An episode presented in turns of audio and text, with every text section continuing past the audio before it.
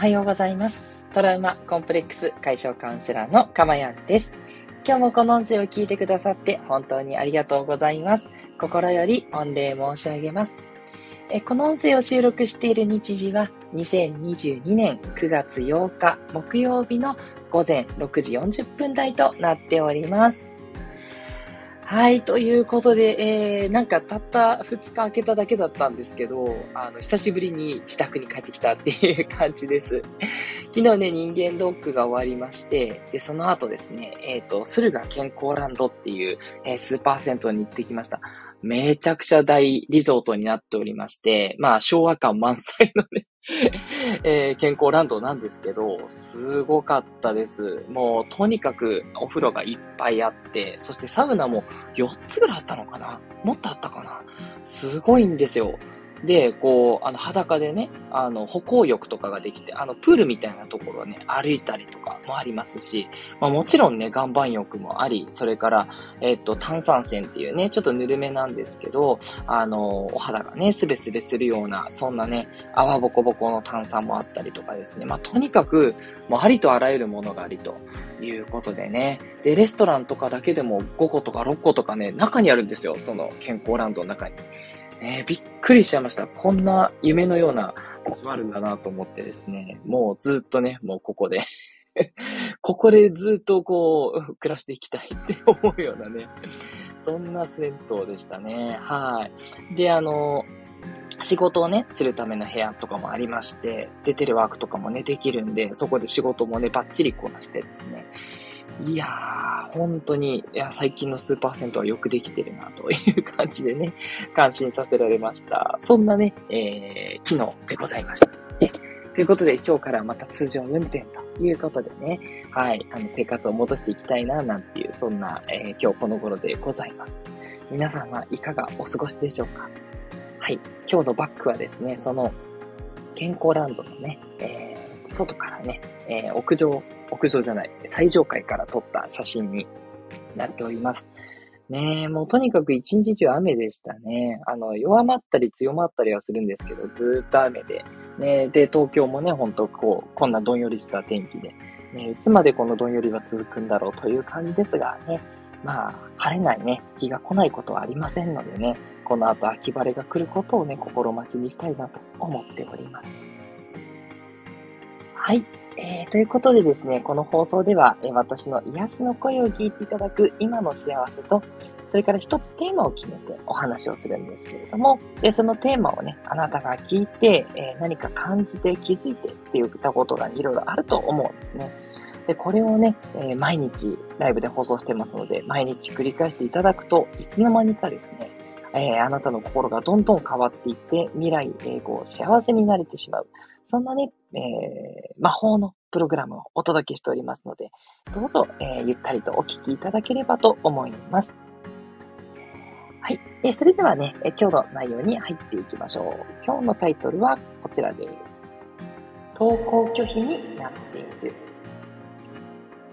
ということでね、えー登校拒否になってしまっているっていうね、えー若い、えー世代からのね、お悩み、これをね、ネットから取り上げて、それで皆さんとね、考えていきたいなというふうに思っております。はい。ではですね、早速ちょっとお悩みの方を読んでいきたいと思いますね。えー東方高校3年生でということでね、高校3年生なのに東方っていうね、言い方ができるっていうあたり、すごいですね。いやすごい高校生がいると思いました。はい、失礼しました。えー東方高校3年生で、夏休みの終わりから登校拒否の状態です。えーここ1週間ほど体がだるい、疲れやすい、食欲がない、何もやる気が起きない、頻繁に泣く、などの症状があり、今日母に精神科に連れて行ってほしいと頼みました。しかし、調べたところ、精神科や心療内科への受診は、症状が最低2週間以上続くことが目安となっており、今受診しても良いのか不安です。また、以前母が精神に不調をきたし、その病院を受診したところ、医師に自分で不調に気づいて来院できるなら、うつ病ではないと言われたという話を聞き、私もそのように言われるのかと思うと、言っても意味がないのかなとも思っています。やはり、うつ病などの精神疾患にかかっているときは、自分で気づいて病院に行ったりはしないものなのでしょうか？というね、ご質問となっております。はい。ということでね、もう、あの、一週間体がだるい、疲れやすいという状況。まあ、ただね、学校に行けない状況なんで結構重いんだろうなと思うんですけど、ただここでね、もう精神科に行って連れてってほしいとお母さんに頼んでるっていう時点で、うん、なんか結構、今までもそうやってこう落ち込んだりとか、凹んだっていうことがあったのかな、というふうにはね、ちょっと思いますね。ね、そうじゃないとね、こういきなり精神科っていう言葉が出てくるのかというようなね、感じがしますよね。はい。っていうところ。で、あとは症状が最低2週間以上続くことが目安っていうことですね。はい。えっとですね、まあ、確かにあのーなんだろうな、こう長期的に継続している症状といったところを、あの、まあ、うつですとか、まあ、何かしらのね、えー、診断を下すといったところがあったりするんで、まあ、そうなのかなとは思うんですけれども、はい。で、ちょっとね、やっぱり私がこれ気になったところなんですが、その、うつ病にかかってる、かかってないって言ったことを気にする以前になんですけれども、もうすでにこのご相談者の方は、学校に行けないぐらいの強いこう症状っていうのは出てるわけですね。っていうのは、もうね、これは絶対に何かしらの対処をするっていう必要があるわけなんですね。もしね、学校に行けてたとしても、いつもと状況が違う、なんかこう、晴れやかに過ごせていないとしたら、それはもう何かしら精神的にダメージを受けてる。まあ、それが、もしかしたらかすり傷レベルかもしれないんだけども、それでもね、傷はにあることには違いないんで、皆さんね、かすり傷程度だったら、まあ確かに治さないかもしれませんけど、やっぱりね、普通に怪我をしたらね、あの、まあ、ほっといて治るとしても、ちゃんとこう、絆創膏を貼ったりとか、傷口に薬塗ったりはしますよね。なので、あの、心の傷もですね、きちんとケアをしていただきたいなということはすごく思いますね。そしてね、そういうことをね、もっとね、学校でもちゃんとね、伝えていってほしいなって、これは本当に思いますよね。で、これ登校拒否になってるわけですから、学校の先生からも連絡が入ってるはずなので、ね、そのあたり、学校側でもこう、ケアできるとかね、まあそういったことが必要かなと思いますね。で、それから、あの、いきなり病院っていうのはね、ちょっとハードルが高いということがあるとしてもなんですけれども、もっとね、こう気楽に相談できるようなことっていうのはあってもいいと思うんですね。まあ、ネットですとか電話とかで話を聞いてくれるようなサービスっていうのはいろいろとありますし、そこまでね、高くないサービスとかもありますので、あの、いろいろなね、あの、相談窓口っていうのをもうちょっとね、駆使していただきたいなって思います。あの、話をするだけでもですね、結構気持ちって楽になったりしますし、で、あの、やっぱプロのね、方とかが聞くと、まあ、そこでどんなね、えー、症状なのかとか、もうちょっとね、詳しくいろんなことをね、いろんな角度から話を聞いたり、アドバイスをしてくれると思うんですね。はい。で、あの、まあ、ここ1週間ほどっていうことですけど、まあ、もっときっと前からね、何かしらあったんじゃないかっていうこととか、ここには書いてないんですけれども、多分登校拒否になる何かしらのね、ストレスっていったところがあるんだと思うんですね。で、そういったところをですね、もうちょっといろいろとね、まあ聞いていくっていうことになるのかなというふうに思っています。はい。で、あとね、まあ、もし可能であればですけど、あの、ご友人とかね、そういう方にご相談できたらよりいいのかなと思うんですが、まあ、ちょっと見た限り、あの、なかなか、あの、症状も重いということで、あの、ご家族とかね、以外にはちょっとご相談が難しいのかなというようにはね、え、思うんですけれどもね。はい。とはいえですね、もうここまでのね、あの状況ということであれば、あの、きちんとですね、私はあの受診してもね、全然いいと思うんですよね。早めに受診したから何か言われるってことはないと思いますね。もちろんね、昨今ちょっとコロナとかね、いろいろなあの関係で病院もね、立て込んでるっていうところがありますので、優先度的にはね、下げられてしまうっていう可能性はあるかなとは思うんですけれども、ね、何度も言いますがね、もう登校拒否っていうのはもう立派な症状、もうそれが、あの、放っておいていいはずがない状況ですので、ね、あの、積極的にですね、あの、ケアをしていくっていう姿勢はやっぱり必要なんじゃないかなっていうことはすごく思いました。はい。ですね。で、あとは、あの、まあ、うつ病かって言ったところをね、あの、ちょっと気にされてるように思いますけれども、あの、うつ病だっていう診断が出てるならまだしもですね、まだ何もこう出てない状態で決めつけるっていうのはですね、あんまりお勧めはしないんですね。自分でこうだっていう症状だって言ったところを自分で認めてしまうと、やっぱりそれが現実になっていくっていう部分もあるんですよ。なので、あ、別にあの、うつ病からね、目を背けなさいって言ってるわけではなくって、あの、うつ病だっていうことが本当に診断されてるのかどうかということ、それがね、あの、うつっぽい症状だっていうのは全然 OK なんですけど、ね、あの、そういう診断されてないのであれば、あの、あんまりそう決めつけずにですね、あの、きちんとその今自分の心と体に起こってることっていうのがどういうことなのかっていうのをもうちょっとね、フラットに見た方がいいと思いますね。はい。で、そうでないと、あの、なんだろう、お医者さんに伝えるときもちょっとこう、あの、重く伝えてしまったり、逆に軽めに伝えてしまったりとかね、あの、バイアスが何かしらかかってしまうっていうことがあるので、まあ、正直にね、どういう状況なのかとか、で、なんで行きたくないと思うのかっていうのを、もうちょっといろんな角度から、うん、まあ、例えば試験がこう大変だっていうことなのか、やっぱりその夏休みでずっと休んでた反動で、こう学校に行くっていうこと自体がすごく億劫になってしまってるのか。とか、何かこう、ご家庭でね、あの、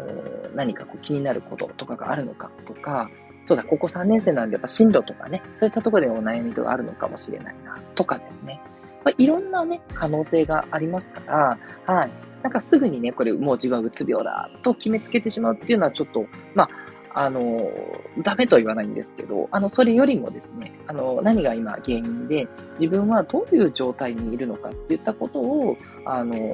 自分のね、ありのまま、自分のありのままの状態をね、きっちりと見つめていただきたいな、っていうことをね、すごく思いました。はい。ということでね、初回はちょっと今日はね、これをお伝えしたくですね、お話をさせていただきました。明日はですね、あの、だいぶ今日お話ししちゃったんですけど、もう少しね、踏み込んで、じゃあこれについてね、どうアプローチしていくかっていったことをね、もうちょっとお話しできればというふうに思います。はい。ということで、いかがでしたでしょうか？ね、えー、今日の放送についてね、えー、かったと思う方は、ぜひね、いいねを押していただけると嬉しいです。で、それからね、えっ、ー、と、この内容についてコメントがね、ある方は遠慮なく、あの、どんなね、コメント、批判的なコメントでももちろん OK です。皆さんがね、感じた正直な思いをね、伝えていただく。で、そんな場にもね、していきたいと思っています。常日頃ね、皆さん思うことを、あの、なんだろう、吐き出す場ってなかなかなかったりすると思うんですね。なので、ぜひね、この私の放送、ね、あの別に誰かがね、あの、何かこう、この、この放送、先ほどのお悩みをね、えー、相談してる方が多分聞いてるって可能性はほぼ低いですし、まあ、そうだとしてもですね、なんかそれが明らかになるわけでもないので、で、その方をなんか傷つけるようなね、投稿を皆さんがすると思えないんで、あの、私はこういうふうに捉えたとか、もっとね、こういうふうなアドバイスがいいんじゃないかとか、何かね、思うところがあれば、正直に皆さんのご意見いただけると、皆さんのね、あの、思いを正直に伝えるっていう場にもなると思うので、そういう効果をね、狙っていきたいななんて思っております。で、それからね、レターをお寄せいただけたりはと思いますし、レターはですね、あの皆さんの個人的なお悩みとかもお待ちしております。匿名でのね、投稿も歓迎でして、その場合はですね、放送によってですね、あの100%ご返信していきますので、はい、とあの、ちょっと名乗り出る自信がないっていう方はね、匿名でも大丈夫ですから、どうぞね、心のお悩みお寄せいただければと思っております。はい。では、内容はここまでということで、ここからは皆さんのコメントを読んでいきましょう。えっ、ー、と、まずは、哲也さんです。おはようということでいただいております。ね、読書語りの哲人の哲也さん。ね、ぜひぜひ皆さん放送の方も面白いですので、聞いていただければと思います。えー、コメントありがとうございます。精神科と聞くと少し昔のイメージを強く持っていらっしゃる方は、よほどの人が行く場所なんてイメージがまだまだあるかも。えー、タラリのマーク。もし親御さんがどうしてもためらいがあるのなら、まずはかかりつけの内科に行ってみて、主治医からの紹介のクリニックへ行ってみるのが導入としてはハードル低いのかもしれません。ね。ということでね。いや素敵なコメントいただいております。おっしゃる通りだと思います。はい。あの、精神科ってやっぱちょっとね、あの、その言葉だけでやっぱりこう、すごく精神異常をきたしてる人が行くってやっぱ、イメージがあったりするんですけども、ここ最近はですね、やっぱりもう少しフランクになっていて、あの、まあ、私もね、ちょっと何度か相談しに行ったことあるんですけど、心の悩みをね、いろいろと聞いてくれるお医者さん、すごくいらっしゃいますので、あの、一つに限らずね、あの、もっといろんなね、えー、お医者さんに行くっていうのも大事ですし、そのかかりつけのね、えー、内科とかから紹介してもらうっていうのもすごくいいかなと思います。やっぱり信用できる人が紹介するお医者さんっていうのもね、信用できる確率がすごく高いので、ネットで調べていくのもいいんですけども、紹介されるお医者さんに行くっていうのはね、すごく信頼度があっていいと思います。はい。あとは、やっぱご自身でね、ネットで調べられる場合には、なるべく口コミを見ていただいて、はい。結構、まあ、辛辣な意見も多いんでね、ややマイナス気味な感じが、あの、病院の口コミについて思いますけれども、はい。とはいえですね、そのあたりを参考にして、過度に期待はしないように、だけども、あの、やっぱ、さっき言った通り、話すだけでもね、楽になる部分、あと自分の中で、その自分の今抱えてる悩みが整理できるっていうね、そういうメリットもありますから、ね、あの、お医者さんを使っていくっていうイメージ、あとカウンセラーをね、使っていくっていうイメージでね、どんどんご相談いただければと思います。はい。もちろん、さっき言った通り私はあの、レターコメントお待ちしておりますので、皆さんのね、お悩みこんなこと相談していいのかなって思わずにですね、どんどんどんどんお気軽にご相談いただきたいと思っています。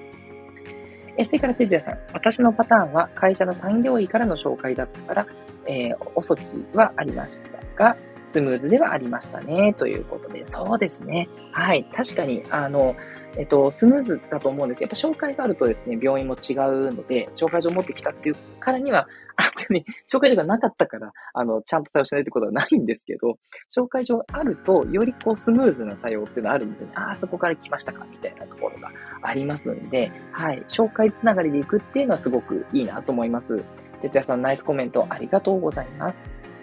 そして、えー、スコアさん、ありがとうございます。長野から聞いてるスコアさんです。おはようございます。ということで、本当ですね。まずはどこに行くか大切かもしれないです。どうしたらいいんだってだんだん見えてきますよね。うちもそうでしたということで。あ、スコアさんもね、いろいろそうやってね、お悩みとかね、えー、だんだんと見えてきて、こう解決されたっていう、えー、そういうご経験が終わりなんですね。ありがとうございます。ね、そうなんですよ。やっぱね、最初に言ったところがね、いいかっていうと、あの、その診断だけでね、信用してしまうっていうのはちょっと早計でして、あの、やっぱ二つ三つですね、いけるだけいろんな意見を聞いてですね、自分に合うなとか、自分が思ってることをちゃんと聞いてくれるなっていうね、そういうね、お医者さん、またはカウンセラーを選んでいきたいなというふうに思いますよね。はい。スコアさんも本当ありがとうございます。大変参考になりました。ということで、トラウマコンプレックス解消カウンセラーのかまやんでした。ではまたお会いしましょう。どうぞ今日も良い一日をお過ごしください。